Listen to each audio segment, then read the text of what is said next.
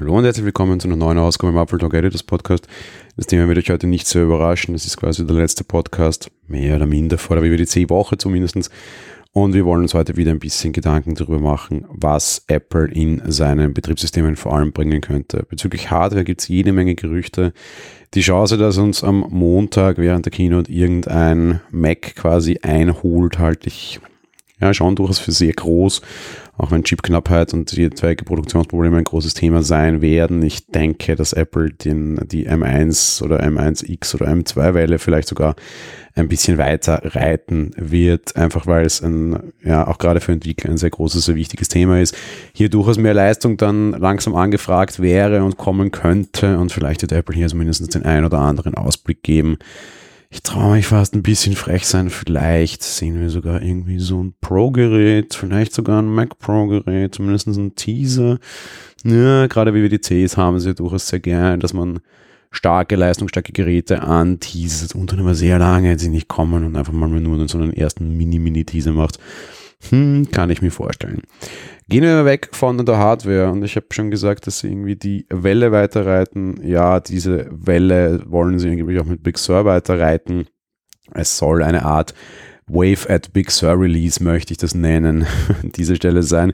Eine etwas äh, lustige Anlieferung aller irgendwie El Capitan und Co. Man geht davon aus, und auch ich würde davon sehr stark ausgehen, dass es mehr oder minder so ein Stable Release wird. Bedeutet relativ wenige Features, sehr stark an der Kompatibilität und, und, und einfach an der Performance schrauben. Sie sind mit macOS 11 ähm, umgestiegen auf die eigenen Chips, auf den M1.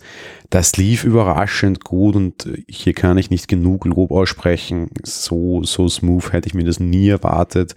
Wir wissen jetzt auch schon, dass sie eine neue Durchzählerei quasi verwenden werden. Wir waren jahrelang bei macOS 10. Wir gehen, sind jetzt ein Jahr auf macOS 11 und werden dann auf macOS 12 mehr oder minder gehen. Und da soll es eben so eine Art, ja, sagen wir mal, Sun macOS 12 werden, weil Big Sur, also Sonic eigentlich sonst zu so passend, so eine Art Snow Release, also wie, wie Snow Leopard.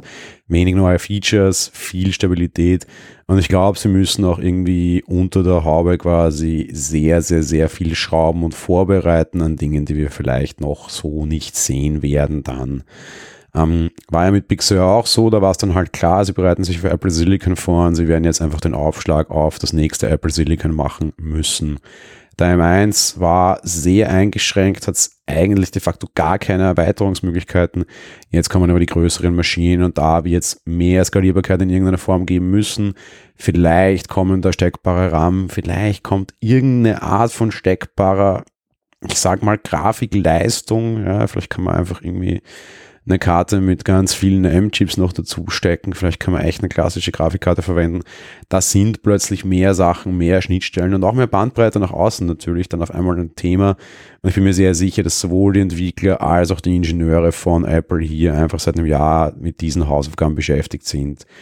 Ja, wir werden so ein paar Funktionen von iOS bekommen. Ja, wir werden so ein paar Funktionen von iPadOS bekommen. Das ist jedes Jahr so. Wenn wir ein neues iMessage, iMessage sehen, wird da ganz sicher auch was dabei sein. Aber ja, ich rechne nicht mit den großartigen neuen Features. Ähnlich ist es bei WatchOS, tvOS und HomePodOS.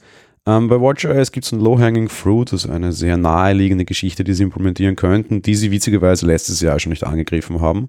Nämlich alles, was sich irgendwie rund ums Always-On-Display dreht. Die hauseigenen Apps zumindest könnten durchaus deutlich mehr Funktionen dort nutzen und deutlich mehr Sachen darauf darstellen. Warum sehe ich da keine Mus also irgendwie Navigationsanweisungen? Warum sehe ich nicht irgendwie Details zu meiner Musikwiedergabe, so ein Songtext? Also nicht Songtext, aber so ein Songtitel wechselt auch nur irgendwie alle drei bis fünf Minuten. Oder wie wäre es einfach so mit, was auch immer, einen kurzen Zwischenstand zu einem Timer oder so. Fakt ist, dieses Always-On-Display ist auf der Seite sehr lange sehr ungenutzt. Ob sie es aufmachen für Dritthersteller, glaube ich mal nicht, weil sie sich nicht trauen werden wegen Stromverbrauch. Was man allerdings auf jeden Fall machen könnte, die eigene Nutzung deutlich besser machen. Ich würde mal behaupten, so einen kleinen Glimpse auf das ganze Thema sehe ich schon. Gerade neue Watchfaces von ihnen, wie das jetzige Pride Watchface, nutzt so ein bisschen mehr Design und ein bisschen mehr Animation dann plötzlich wenn das Always-On-Watchface da ist, vielleicht spielen sie da jetzt auch schon einfach herum und bringen auch einfach in Sachen Design ein bisschen mehr. Wie es mit tvOS weitergeht, ist total unklar, was so ein bisschen an angeschlossener Hardware liegt, nämlich dem HomePod. Was auch immer ihnen mit dem HomePod dieses Jahr passiert, das ist ein bisschen komisch.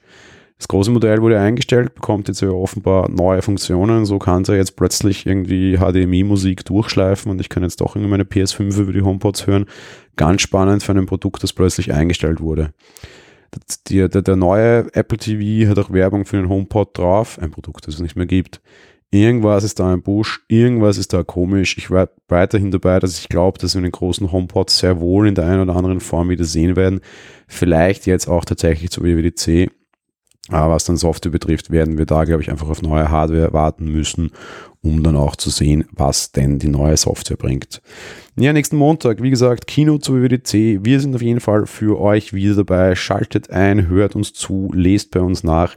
Wir sind da, wir freuen uns schon darauf. Ich wünsche euch an dieser Stelle schon mal ein schönes Wochenende.